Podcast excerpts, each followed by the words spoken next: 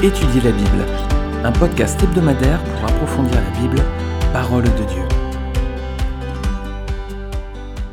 Bonjour, aujourd'hui on va regarder les chapitres 2 et 3 de la Genèse dans ce nouvel épisode de podcast Étudier la Bible. On va regarder ensemble trois choses.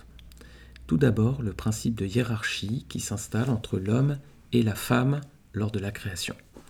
Ensuite, on verra l'attitude d'Adam et Ève avant, pendant et après la chute. Et enfin, on verra les conséquences du péché sur leurs relations. Alors tout d'abord, le principe de hiérarchie entre l'homme et la femme. On va lire un passage de la Genèse, c'est le chapitre 2, versets 15 à 18.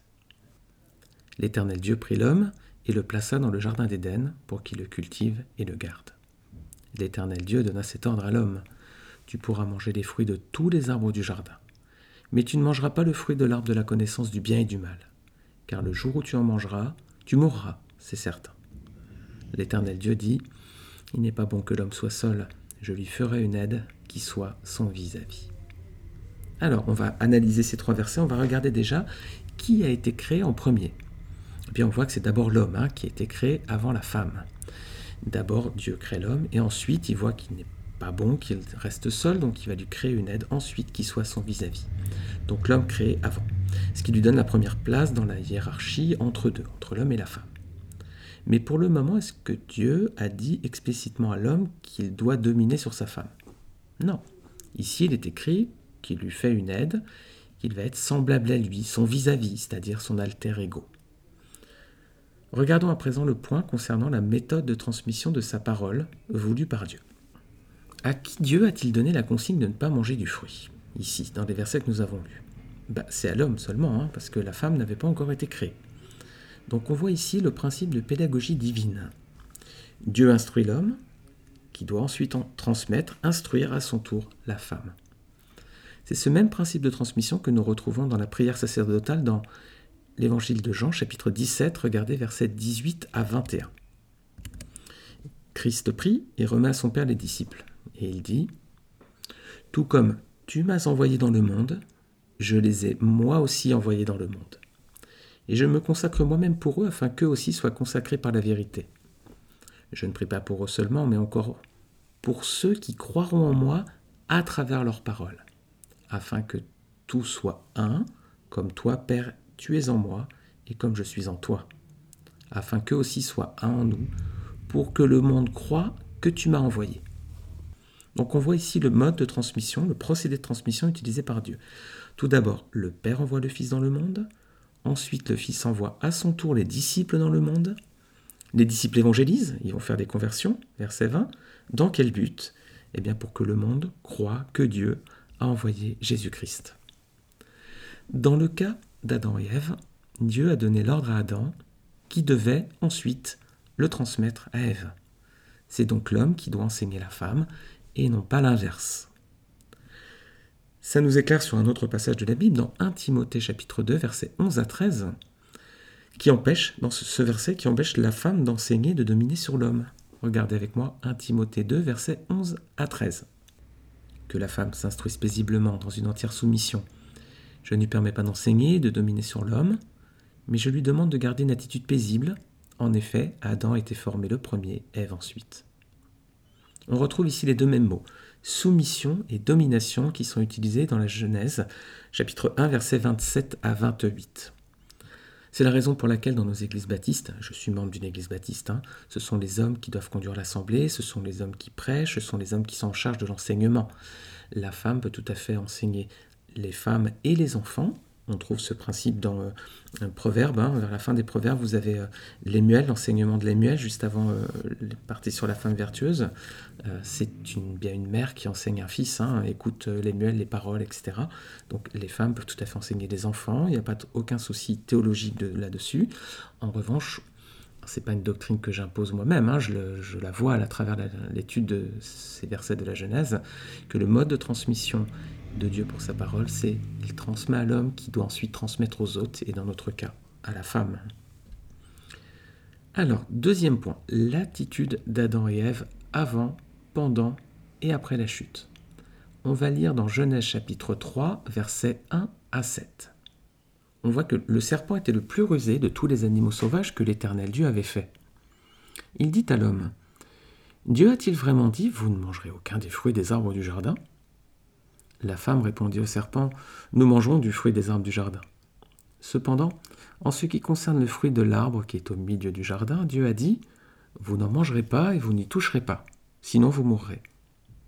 Le serpent dit alors à la femme, Vous ne mourrez absolument pas. Mais Dieu sait que le jour où vous en mangerez, vos yeux s'ouvriront et vous serez comme Dieu. Vous connaîtrez le bien et le mal. La femme vit que l'arbre était porteur de fruits bons à manger, agréables à regarder et précieux pour ouvrir l'intelligence. Elle prit de son fruit et en mangea. Elle en donna aussi à son mari qui était avec elle et il en mangea.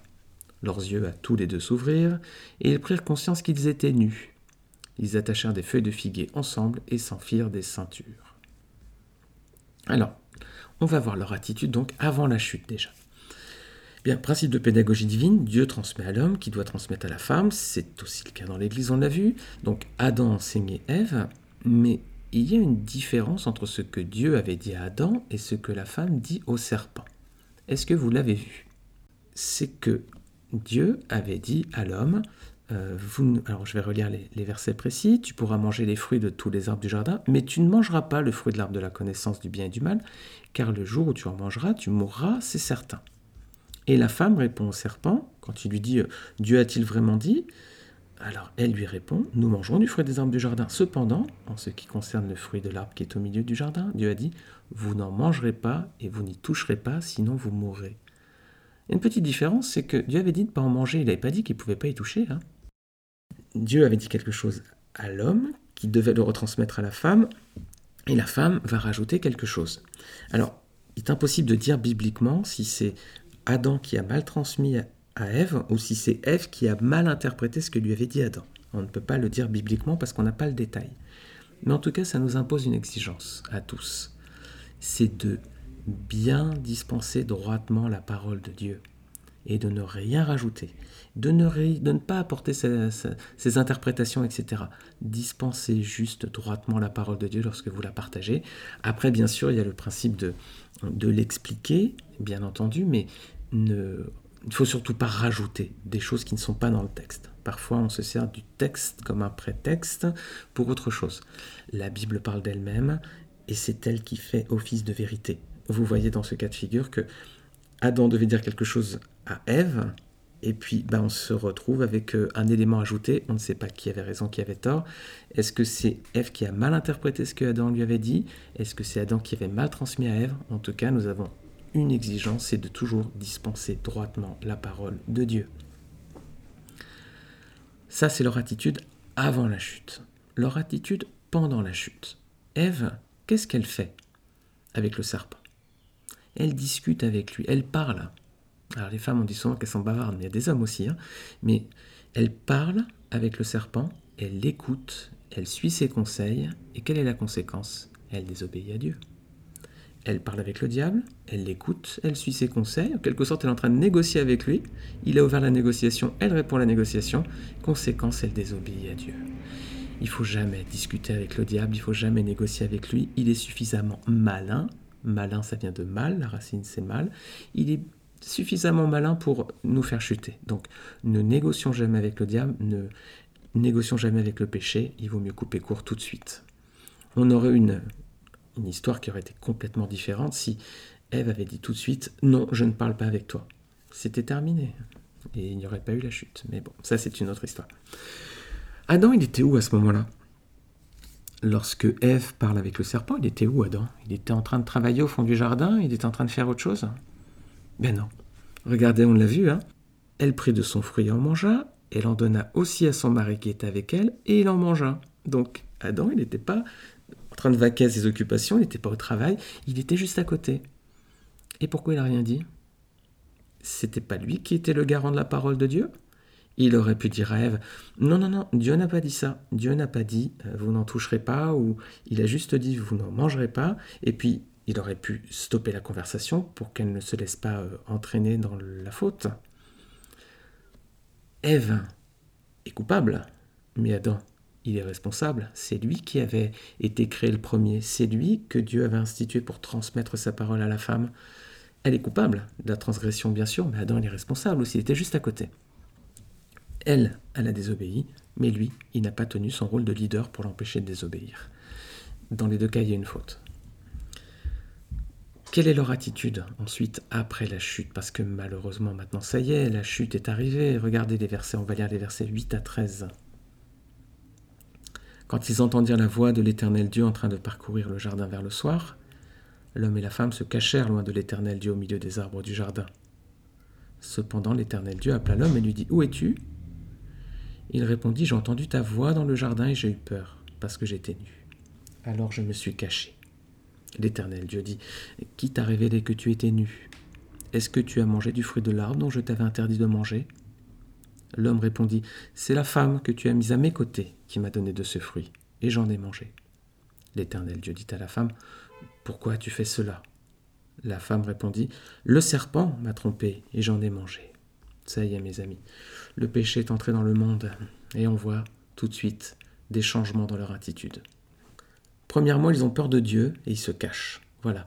La conséquence du péché, c'est qu'on a peur de Dieu et on se cache loin de Dieu. Et c'est encore le cas aujourd'hui pour beaucoup de nos contemporains. Il y a une peur de Dieu, ce Dieu a l'air tellement autoritaire selon eux, tellement méchant d'après la croyance commune, ils préfèrent se cacher. Mais ce n'est pas le Dieu d'amour de la Bible, c'est une mauvaise interprétation, c'est une mauvaise compréhension, une mauvaise lecture, ou parfois plus facile, plus simplement, euh, aucune lecture du texte biblique. C'est pour ça qu'on a une vision qui est complètement euh, erronée. Ils ont peur de Dieu, ils se cachent de Dieu.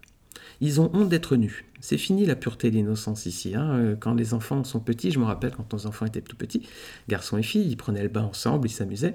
Aujourd'hui, qu'ils sont arrivés à la puberté, c'est fini, bien sûr. Hein. La pureté et l'innocence est terminée. Hors de question pour eux de se baigner ensemble, ce qui est normal.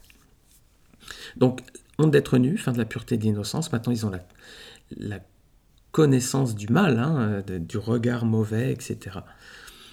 Et ensuite, ils se rejettent la faute l'un sur l'autre. Adam dit c'est la femme que tu m'as donnée donc, hein. et puis euh, Ève dit c'est pas moi, c'est le serpent qui m'a trompé finalement. Est-ce qu'il ment ici? Est-ce que c'est bien pour Adam? Est-ce que c'est bien la femme que Dieu avait mise à ses côtés qui lui a donné de ce fruit? Oui, c'est vrai. Et la femme, est-ce que c'est bien le serpent qui l'a trompé qui, qui, a fait en sorte qu'elle en ait mangé? Oui, c'est vrai. Donc ils, ne disent pas la vérité. Euh, pardon, ils disent pas euh, des mensonges, mais ils s'exonèrent de leur propre responsabilité. C'est de la faute de Dieu, c'est de la faute de diable, c'est de la faute de mon conjoint. Est-ce qu'on est comme ça, nous aussi? Est-ce que dans notre vie de tous les jours, on sait assumer nos responsabilités? Ou alors est-ce qu'on dit, c'est de la faute de Dieu, c'est de la faute du diable, c'est de la faute de mon conjoint? Est-ce qu'on n'est pas responsable nous-mêmes? Bien sûr. Adam, il aurait dû arrêter Ève. Ève n'aurait pas dû manger, n'aurait pas dû écouter le, serpent et parler avec lui et manger du fruit. Tout le monde était responsable, mais ils ont rejeté la faute sur les autres. Et nous, mes amis, je crains que parfois, et même voire trop souvent, dans notre vie, c'est aussi l'attitude que nous avons. Il faut absolument assumer ses propres responsabilités. Un point intéressant concernant leur attitude. Est-ce qu'Adam a fait des reproches à Ève? Non. Ah, ça, c'est une belle attitude.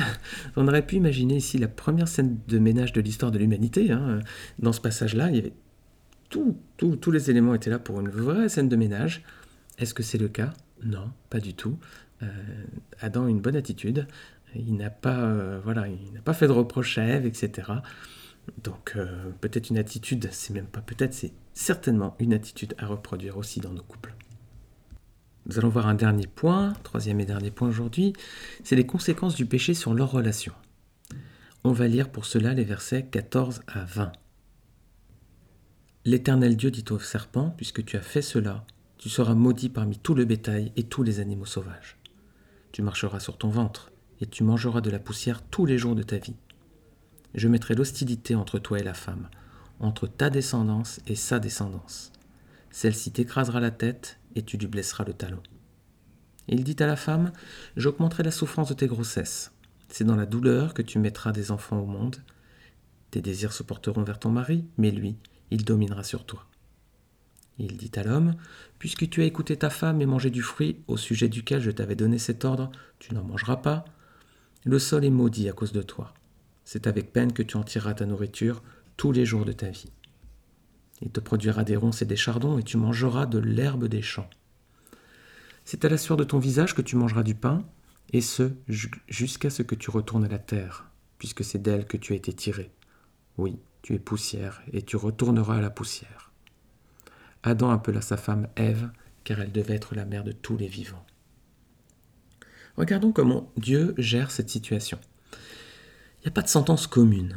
Dieu parle et punit chacun individuellement en commençant par le plus coupable. Tout d'abord, il commence avec qui? Avec le serpent. Ensuite, la femme et ensuite l'homme. C'est chacun dans la, progression de la responsabilité. Hein. D'abord, c'est serpent, ensuite la femme et ensuite l'homme. C'est le serpent qui a commencé à prendre la parole, c'est la femme qui a répondu et ensuite la conséquence était aussi pour l'homme. Est-ce que vous avez déjà été victime d'injustice Puni pour quelque chose que vous n'aviez pas fait? Bah, Je ne vous le souhaite pas. Hein. Si c'est le cas, qu'est-ce que vous avez ressenti Ou qu'est-ce que vous pourriez ressentir? Vous imaginez?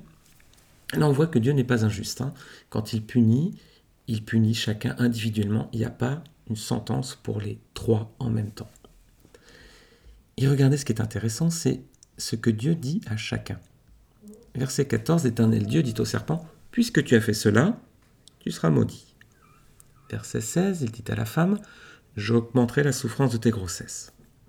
Verset 17, il dit à l'homme, Puisque tu as écouté ta femme et mangé du fruit, au sujet duquel je t'avais donné cet ordre, tu n'en mangeras pas, le sol est maudit à cause de toi. Qu'est-ce qu'on voit ici?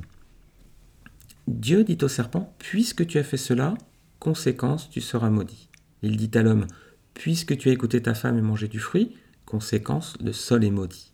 Et il dit à la femme, J'augmenterai la souffrance de tes grossesses. On voit que Dieu ne fait pas de reproche directement à Ève. L'homme, c'était puisque tu as, serpent, c'était puisque tu as, et Ève, il n'y a pas le puisque. Pourquoi, à votre avis? Bah, Tout simplement, Dieu ne lui fait pas de reproche parce que c'est pas à elle qu'il avait donné l'ordre de ne pas manger du fruit. C'était à Adam. Donc, il ne lui en tient pas rigueur. En revanche, il va dire à l'homme, puisque tu as écouté et mangé, donc il y a des reproches faits à l'homme et au serpent, mais pas à la femme. Pourquoi? Parce que Dieu ne lui avait pas parlé ni enseigné directement, c'était Adam qui devait le faire. Alors quelles sont les conséquences à présent pour la femme? Maintenant, elle va enfanter dans la douleur. Et son mari va dominer sur elle. On avait vu qu'au moment de leur création, l'homme et la femme étaient vis-à-vis, à alter ego. Et maintenant, il y a une notion de domination. Mais regardez bien, hein, le détail important du verset 16, hein, c'est lorsque Dieu dit Tes désirs se porteront vers ton mari, mais lui, il dominera sur toi. Dieu n'est pas en train d'ordonner à l'homme de dominer sur la femme il lui indique ici ce qui va changer dans leur relation à cause du péché. Donc, messieurs, Dieu ne nous a pas donné la consigne de d'écraser nos femmes. Hein. C'est la conséquence du péché. Dieu dit le constat, c'est que maintenant tes désirs vont se porter vers ton mari, toi, et lui, il va dominer sur toi. Mais c'est pas un ordre que Dieu donne. Il dit pas à l'homme, maintenant tu domines, maintenant domine sur elle. Donc attention, messieurs, à ne pas trouver ici un prétexte pour justifier certains comportements déplacés, voire violents que les hommes pourraient avoir. Conséquence pour l'homme, eh bien, quant à lui, ça va être la pénibilité du travail. Au début, le Seigneur lui avait créé, pour l'homme un, magnifique jardin à entretenir, il avait demandé d'en prendre soin, mais ici on voit la pénibilité du travail qui s'ajoute à présent. Ah voilà, effectivement, on souffre au travail. Hein. Le stress, les cas de burn-out aujourd'hui au XXIe siècle sont, arrivés à des niveaux euh, alarmants. Hein. Euh, on a un niveau de pénibilité, de difficulté dans le travail, de beaucoup de tensions, dans les foyers aussi, euh, du stress même dans la vie de tous les jours, hein. euh, dans le quotidien quand on va travailler, les transports, etc. Il y a toute une pénibilité qui s'est ajoutée autour, pénibilité du travail et donc entrée de la mort également dans l'humanité. Des conséquences au péché qui ont été redoutables des conséquences redoutables, mais une réponse glorieuse de notre Seigneur, les amis. Regardez avec moi Rome, chapitre 5, versets 12 et 15. C'est pourquoi, de même que par un seul homme, le péché est entré dans le monde, et par le péché la mort, de même la mort a atteint tous les hommes parce que tous ont péché. Mais il y a une différence entre le don gratuit et la faute. En effet, si beaucoup sont morts par la faute d'un seul, la grâce de Dieu et le don de la grâce qui vient d'un seul homme Jésus-Christ ont bien plus abondamment été déversés sur beaucoup. Voilà mes amis, donc de même que par un seul homme, le péché est entré dans le monde par la, chute d'Adam, hein, et par le péché la mort. De même, la mort atteint tous les hommes. Pourquoi? Parce que tous ont péché. Si aujourd'hui tous les hommes meurent, c'est parce que c'est la conséquence du péché. Et on remarque bien qu'avec cette épidémie de coronavirus, il n'y a pas de riches, de pauvres, de catégorie sociale, de catégorie économique, de gens de pays aisés ou pas. Euh, aujourd'hui, tout le monde est confronté à un même niveau d'égalité face à la mort. Et surtout, ça se révèle dans ces cas d'épidémie. Hein. Nous sommes tous égaux devant euh, la grande faucheuse, comme on dit. Mais il y a une différence entre le don gratuit et la faute. En effet, si beaucoup sont morts par la faute d'un seul, Adam, la grâce de Dieu et le don de la grâce, qui vient d'un seul homme, Jésus-Christ, ont bien plus abondamment été déversés pour beaucoup. Voilà, la mort n'a plus d'effet aujourd'hui. La mort physique existe toujours, mais il y a un remède à la mort. La mort spirituelle aussi, c'est le salut en Jésus-Christ, c'est le sang de Christ qui a coulé sur la croix pour la rançon de nos fautes à tous. Ça ne nous empêchera pas de mourir certainement physiquement, il y a un retour du Seigneur qui dit, la Bible dit, hein, que quand lorsque le Seigneur reviendra, bah, ceux qui lui appartiennent seront enlevés avec lui, donc ils ne passeront pas par la mort.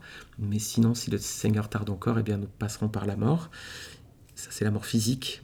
Mais ensuite, nous serons avec le Seigneur si nous lui, si nous lui avons donné notre cœur. Et puis, il y a une deuxième mort spirituelle eh bien là, c'est euh, le jugement. Et serons-nous avec le Seigneur dans l'éternité? Serons-nous dans cette seconde mort qui est l'enfer? C'est ce que nous dit Apocalypse 21, euh, je crois, ou 20. Ou serons-nous avec le Seigneur? Est-ce que la conséquence de la faute d'Adam et Ève aura un impact définitif sur notre éternité, c'est-à-dire la mort physique d'abord, et puis la mort spirituelle pour toujours ensuite, séparée d'avec Dieu? Ou bien est-ce que leurs péchés à eux n'auront peut-être qu'une conséquence sur notre mort physique, mais pas sur notre salut éternel, parce que Jésus-Christ est mort sur la croix pour nous. Je vous invite, si ce podcast vous plaît, à le partager autour de vous. Vous pouvez laisser un commentaire ou une note sur iTunes, je vous en remercie par avance et je vous dis à très bientôt.